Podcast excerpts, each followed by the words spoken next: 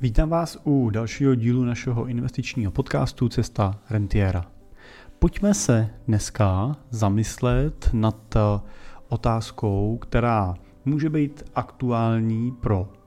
každého z vás, ale samozřejmě specificky aktuální eh, je pro investory s vyšším objemem majetku, to znamená s majetkem v většinou třeba stovkách milionů korun, který často vybudovali prostřednictvím nějakého svého podnikání. A tou otázkou tím tématem je, proč si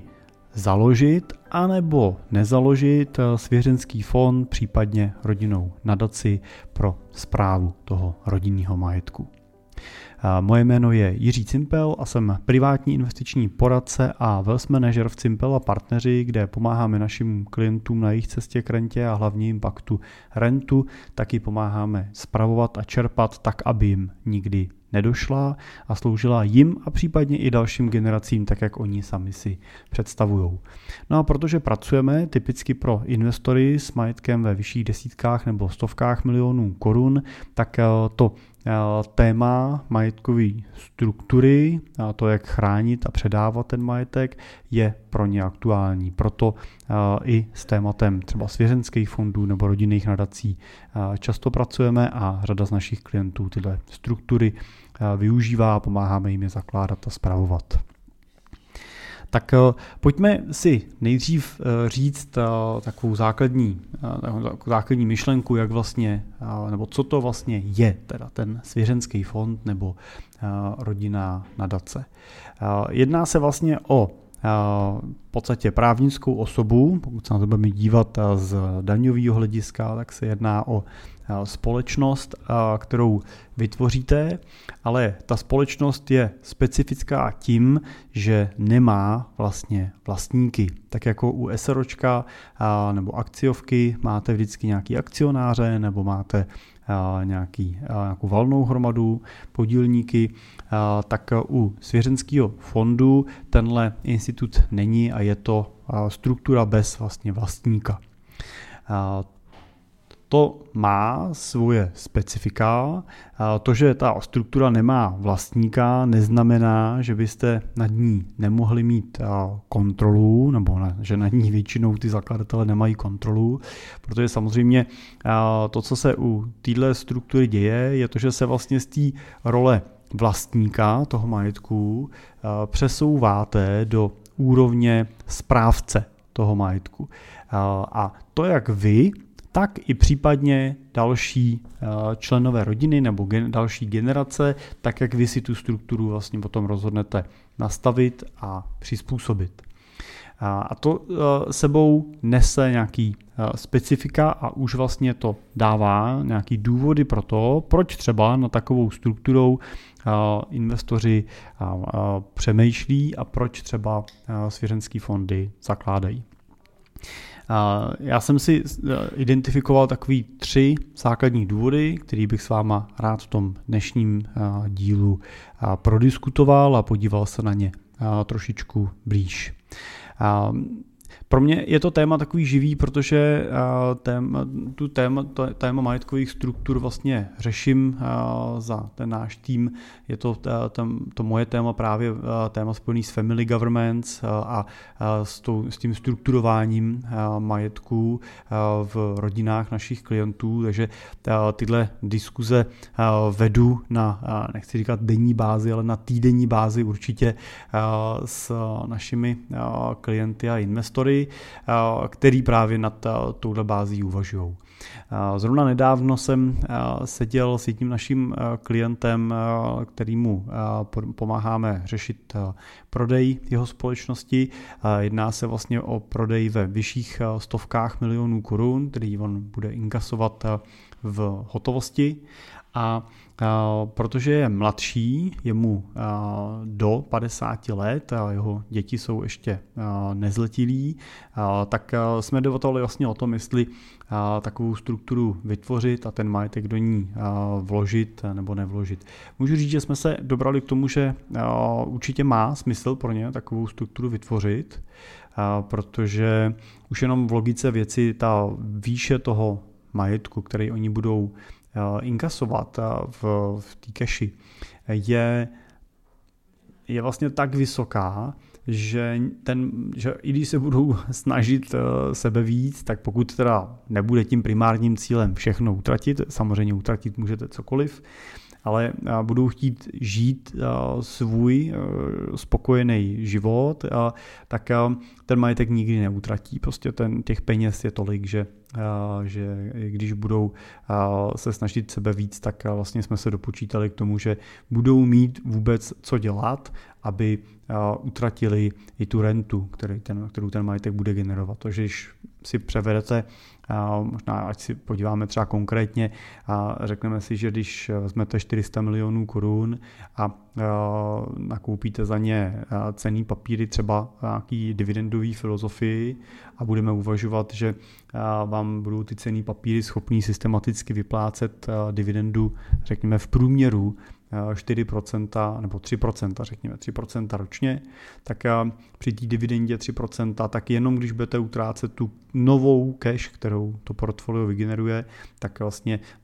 musíte utratit 12 milionů ročně. No a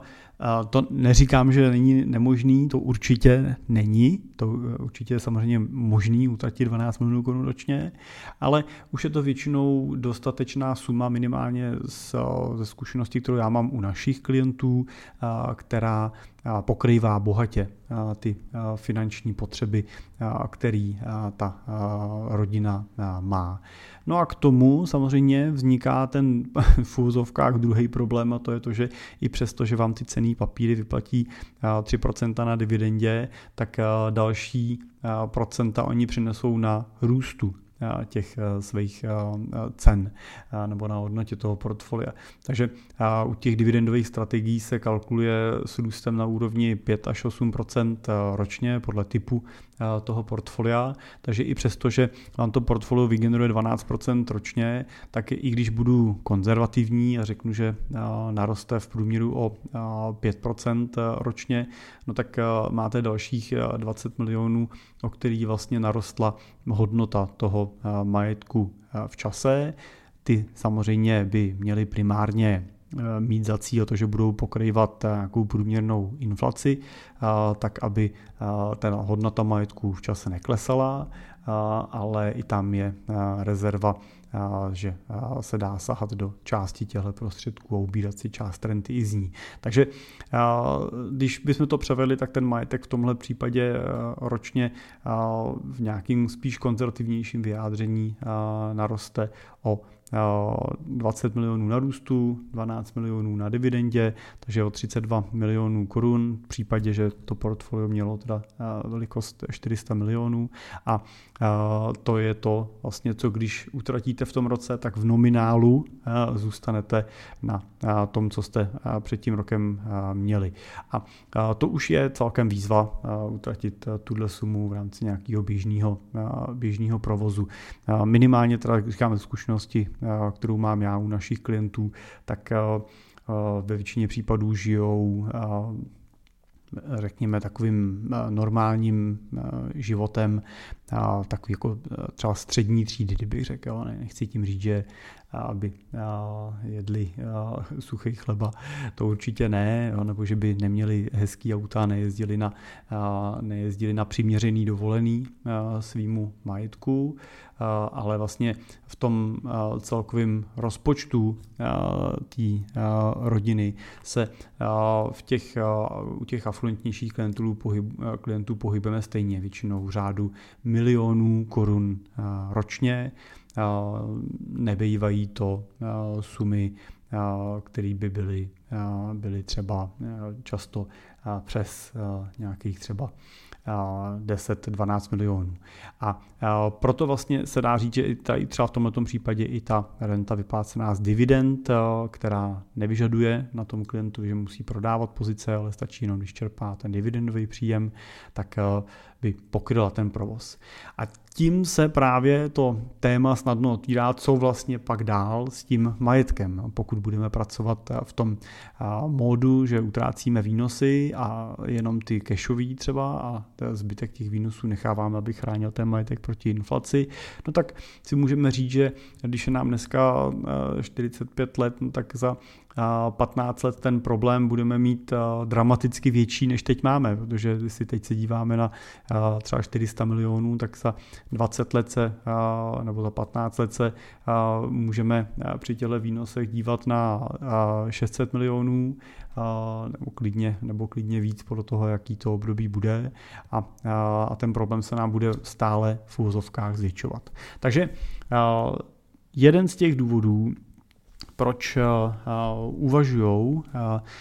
rentiéři nad těma majetkovými strukturama, nad vytvořením svěřenského fondu a zabalením majetku do svěřenského fondu, je právě třeba úvaha nějakého mezigeneračního transferu. Je tam ta myšlenka toho, jak ten majetek jednoho dne předávat, tak aby těm mým dětem ten život neníčil, ale aby jim přinášel nějakou přidanou hodnotu. A ten princip vlastně předávání majetku přes svěřenský fond má ten benefit v tom, že si můžete to rozdělení majetkový nastavit po svým že můžete přemýšlet nad tím, jestli dětem majetek potom předáte, rozdělíte ho, oni si s ním pak naloží podle svýho, jo, nebo jestli někomu z nich dáte víc, někomu z nich dáte míň, jo, jestli jim ten majetek budete uvolňovat postupně v průběhu života, to znamená něco dostanou, až jim bude 25, něco dostanou, až jim bude 35 a něco dostanou, až jim bude třeba 45, nebo dostanou, až jim bude 45, třeba nedostanou nic dřív, nebo dřív budou dostávat jenom za nějakých podmínek. Jo, můžete vlastně si definovat detailně ty podmínky toho, jak budete to předávání dělat. Tohle v jiných formátech je složitější, třeba ve formátu závěti budete těžko a složitě definovat ty limitující podmínky pro předávání majetku. Ta slouží k tomu, že se prostě ten majetek rozdílí nějakým klíčem, ale ne už k tomu, že by říkal, že můžete rozdělit jenom za podmínky, že a pak musíte 10 let nějakým způsobem čekat a pak dostanou zbytek a tak dále. Na to je ta struktura třeba toho svěřenského fondu samozřejmě efektivnější.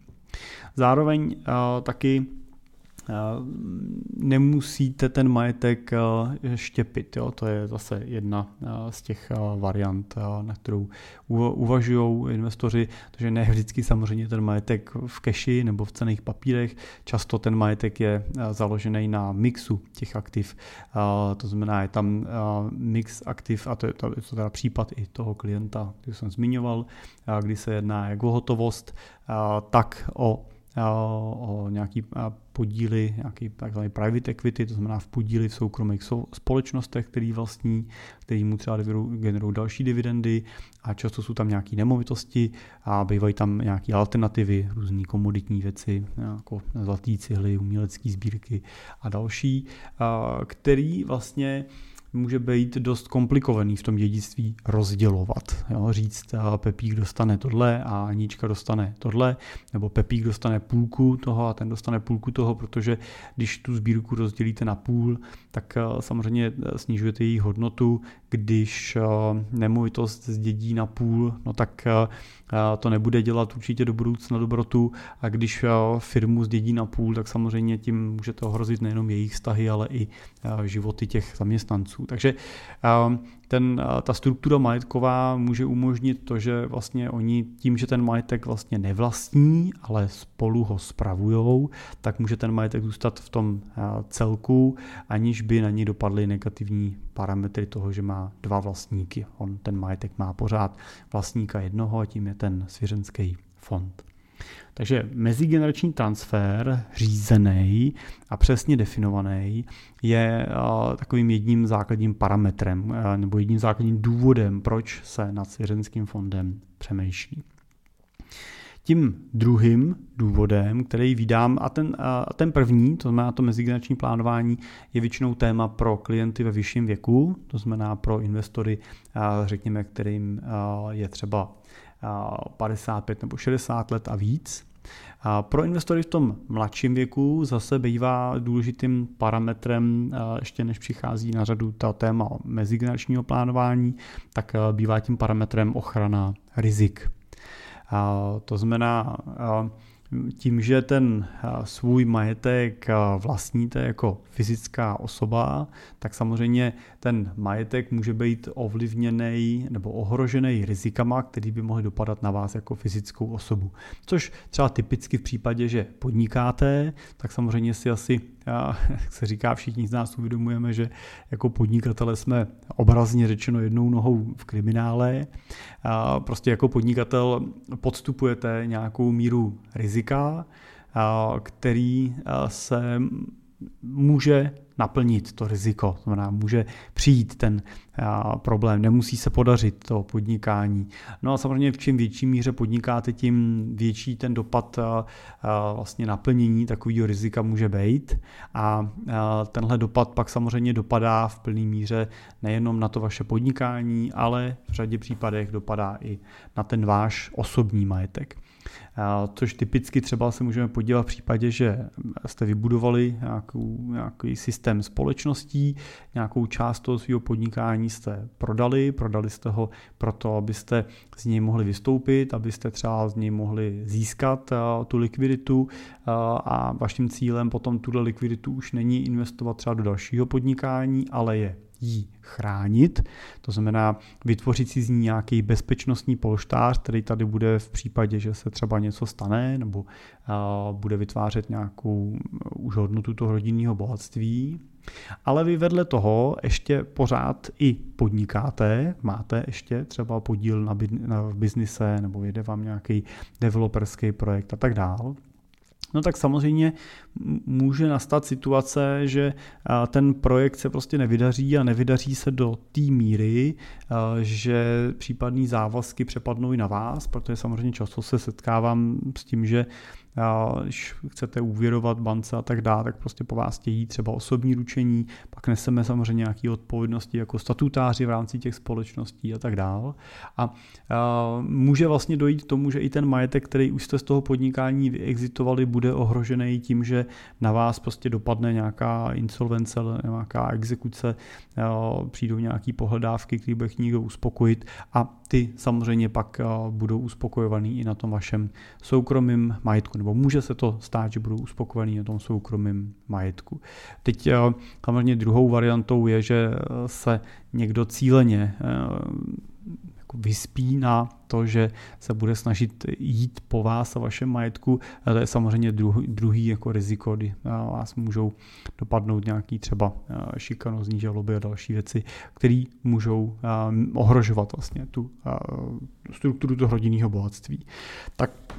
i v tomhle případě, nebo i tohle je pak jako relevantní důvod, proč uvažovat nad eh, vytvořením eh, majetkové struktury, do které si vlastně můžu takhle jako obrazně řečeno zasejfovat, eh, uložit třeba část toho svého rodinného bohatství, který už chci skutečně chránit a chci maximalizovat tu míru toho bezpečí, že na tyhle peníze, na tenhle majetek nebude mít takovýhle případný problém v mém biznisu a v mém podnikání dopad.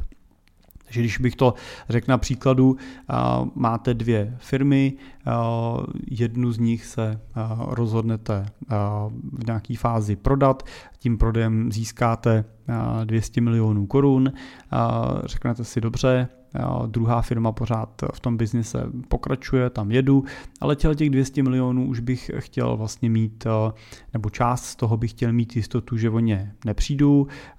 tak tyhle prostředky vlastně můžu vložit do právě nějaké struktury vlastního svěřenského fondu nebo ty rodinný nadace, kde jim nastavím vlastní systém fungování, nastavím si tam nějaké investiční strategie a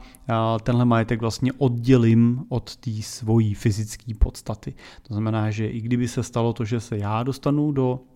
nějakých exekucí, do nějakých problémů, tak vlastně ten exekutor už nemůže jít po tomhle majetku, takže třeba když v tomhle majetku, když v tom svěřenském fondu třeba budu mít nějaký kapitálový majetek, který mi generuje rentu, budu tam mít třeba nemovitý majetek, typicky třeba tam můžu mít barák, ve kterém bydlím a tak dál, tak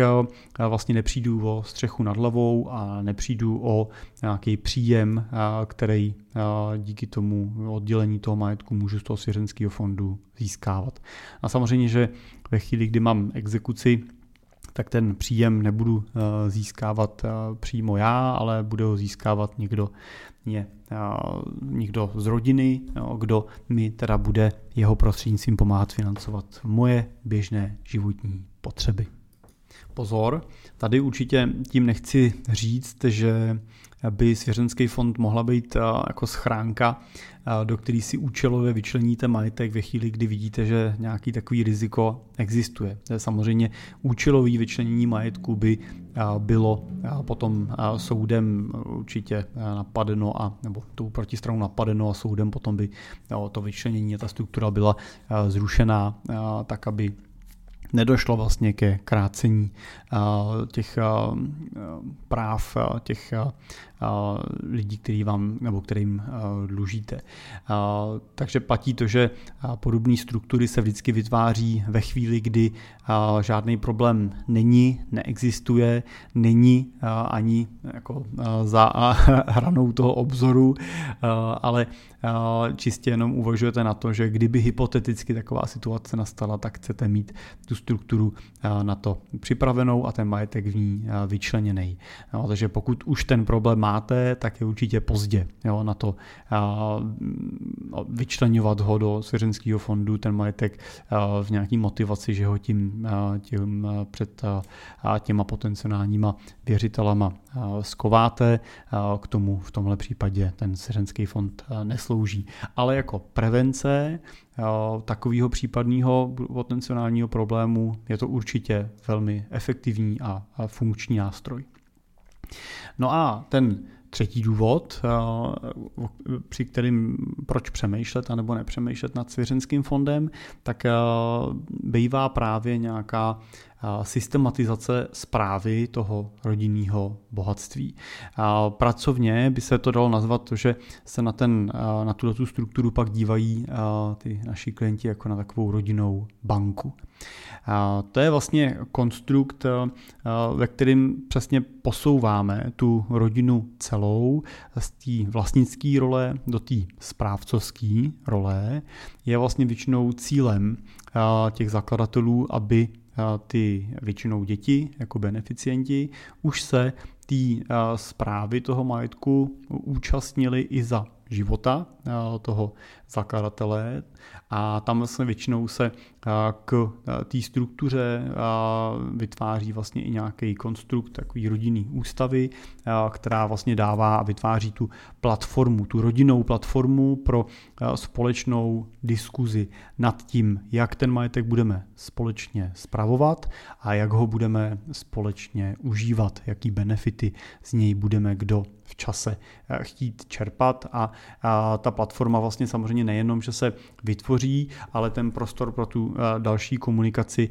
zachovává. To znamená, ta rodinná ústava většinou definuje a vytváří nějakou rodinnou radu, eh, což je eh, se skupení, kde se vlastně vybraný počet členů rodiny potkává pravidelně na nějaký bázi kvartální, pololetní nebo roční a, a vlastně dívají se spolu na to, jak ten majetek se v čase vyvíjí, co se v něm děje, co kdo potřebuje, aktualizují vlastně ty podmínky té rodinné ústavy, vychází z toho potom do nějakých interních nařízení té konkrétní zprávy a samozřejmě delegují a řídí toho správce, který se o ten majetek stará. Já tam doplním, že tím správcem ve většině případů za života toho zakladatelé bývá ten zakladatel sám. Zakladatel v tomto případě teda perme v úvozovkách, protože většinou teda, aby mohl být správcem třeba ve svěřenském fondu, tak nemůže být v konfliktu rolí, takže většinou třeba zakladatelem bývá někdo jiný z rodiny, aby on mohl dělat zprávu a mohl dělat v té samostatní roviny, mohl dělat třeba jenom on. Každopádně už vlastně tam vstupuje ta diskuze jeho jako správce s tou rodinnou radou, kde sedí i ty děti. Ty děti se tím samozřejmě edukují, připravují na tu budoucí jejich roli vlastně správců v rámci toho majetku a umožňují tomu zakladateli se v ideálním případě z té zprávy postupně stahovat a být spíš o tom už tím, kdo benefituje na tom, co se v rámci toho majetku dokáže vytvořit, generovat a, a benefituje na tom spolu s těma dětma, protože i oni většinou mají prostor k tomu získávat benefit v nějaký míře a v nějaký úrovni, který si společně dohodnou. Takovým benefitem u rodinné banky většinou není to, že by jim ten fond od 25 let vyplácel nějaký měsíční paušál, ale většinou jsou to právě parametry typu, že jim pomáhá pokrývat náklady na vzdělání, nějaký zdravotní péči, umožní jim třeba čerpat nějaký levný nebo bezúročný půjčky na rozjezdy podnikání, často teda financuje třeba bydlení těch jednotlivých beneficientů, svěřenský fond a ta renta potom přichází až v určitých okamžicích. Buď to bývá já vidím třeba u klientů často, že v těch strukturách mají to, že například při narození dítěte získává ten ta dcera většinou, nebo může být i syn, nějakou finanční podporu, takže je ve většině případů jedním z těch jedním z těch účelů těle těch fondů podpora právě, teď nechci říkat porodnosti v rámci rodiny, ale podpora v toho, aby se rodina rozšiřovala aby se nebáli ty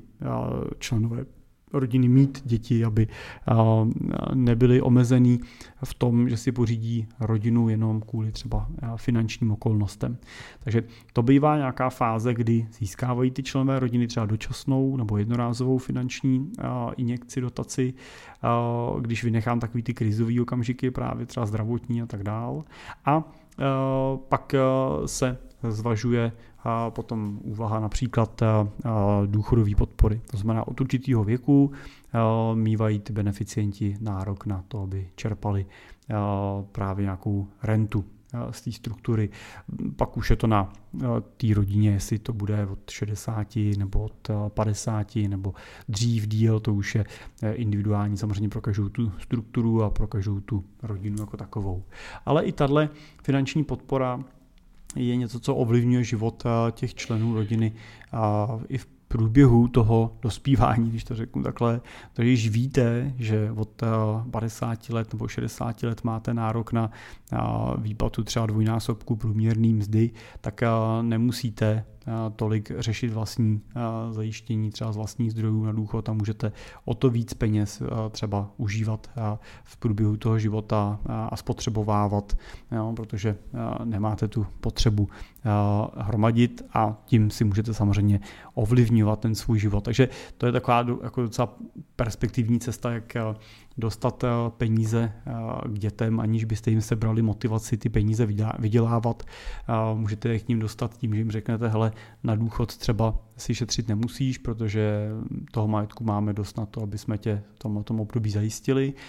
ale nechceme tě přeplácet v životě, chceme, aby si měl motivaci si vydělávat a být společensky užitečný, takže tam ti peníze na život dávat nebudeme, ale zase ti můžeme říct, že to, co si vyděláš, si můžeš v podstatě prožít a utratit, protože ten důchod můžeš mít zajištěný vlastně touhle formou.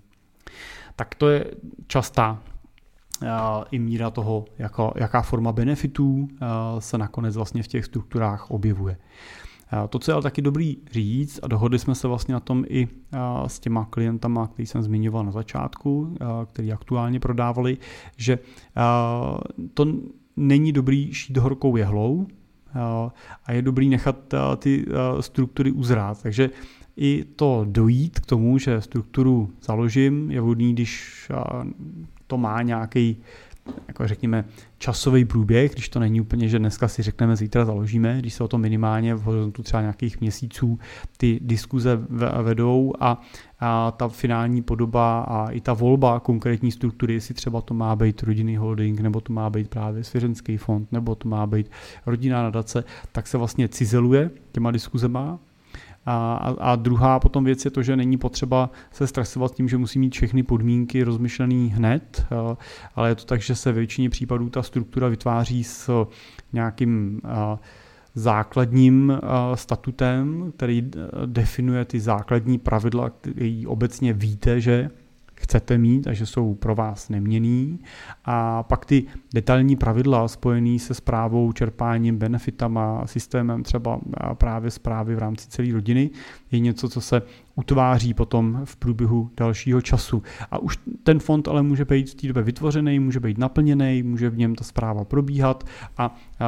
do toho se potom dotváří právě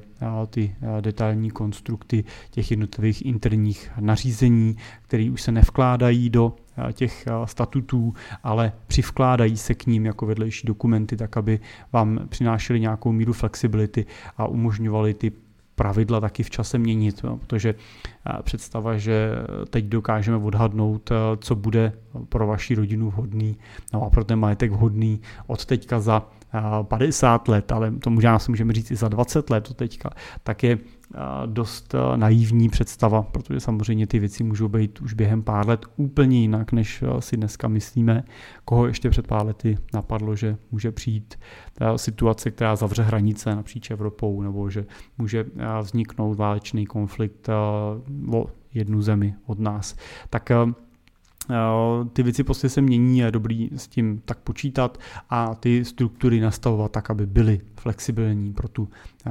pro tu právě měnitelnost. Proto třeba v případě svěřenských fondů je důležité si uvědomit, že ten statut v čase eh, nelze jednoduše měnit a je lepší kalkulovat s tím, že měnit třeba nelze a dávat do něj pouze ty věci, které chci, aby byly fixní a rigidní, o kterých vím, že nechci měnit. Jo, typicky věci typu kdo má být, nebo jaká skupina má být třeba mezi beneficientama. Jo, často jsou to třeba právě pokrevní, příbuzní nebo pokrevní větev a to, to může být něco, co víte, že tak chcete, že to měnit nechcete, tak to může být ve statutu. Ale to, jestli musí a nebo nemusí třeba ta rodina spravovat nějaký konkrétní typ majetku, například nemovitost nebo společnost a nesmí ji třeba prodat, už by mohlo být na této dílce časového horizontu limitující věcí, protože můžou nastat změny, které eh, který byste i vy sami v tu chvíli objektivně vyhodnotili, že by bylo vhodnější radši prodat, než eh, držet. Ale pokud jim tu možnost nedáte, tak je můžete dostat pod eh, nepříjemný tlak a spíš jim způsobovat komplikace, než přinést nějakou přidanou hodnotu. Takže tady je dobrý opravdu pečlivě zvažovat tom, co budu chtít, aby bylo neměný a co naopak jsou věci, které můžou se v čase proměňovat a upravovat. Tak, pokud je to téma, který je třeba pro vás eh, aktuální a uvažujete nad eh, tou strukturou jako takovou, tak vám můžu doporučit naší knížku Založení a zpráva svěřenského fondu, kterou najdete na našich webových stránkách. Teď musíte chviličku hledat, ale během chvíle budeme mít takzvaný e-shop a bude tam k dispozici, a dneska ji najdete pod našima službama, tam je ke stažení zdarma. No a nebo samozřejmě pokud hledáte nějakého partnera pro eh, tu diskuzi eh, a pro nějakou celkovou zprávu eh, toho majetku, tak jsme tady pro vás a v rámci té naší, naší family officeové struktury jsme připravení a i personálně a technicky vybaví na to vám poskytnout ten servis na klíč od té části toho family advisingu, to znamená té softové diskuze nad tím tématem, přípravu třeba rodinní ústavy, facilitací v rámci přípravy rodinný rady a vedení těch rodinných rad, až samozřejmě po tu právní a daňovou stránku věci, což souvisí s tím vytvořením té struktury, naplněním, oceněním těch majetků, vložením a technické zprávy potom následný, znamená přípravy nějakého účetnictví, vedení těch povinných dokumentů, který jako správce pak musíte plnit a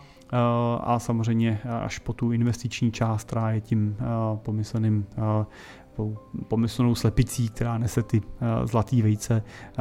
která vám pak pomůže z toho majetku skutečně dlouhodobě generovat to, co od toho očekáváte. Tak pokud je to pro vás aktuální, neváhejte se nám ozvat, buď přes webovky, jednoduše kliknete na chci být klientem, nebo můžete napsat na můj e-mail jiřizavináčcimpel.cz a, a spojíme se, probereme konkrétní možnosti. Tak e, to je všechno k tomu dnešnímu uh, zamyšlení. Uh, doufám, že bylo pro vás užitečný a budu se těšit zase brzo u dalšího dílu naslyšenou.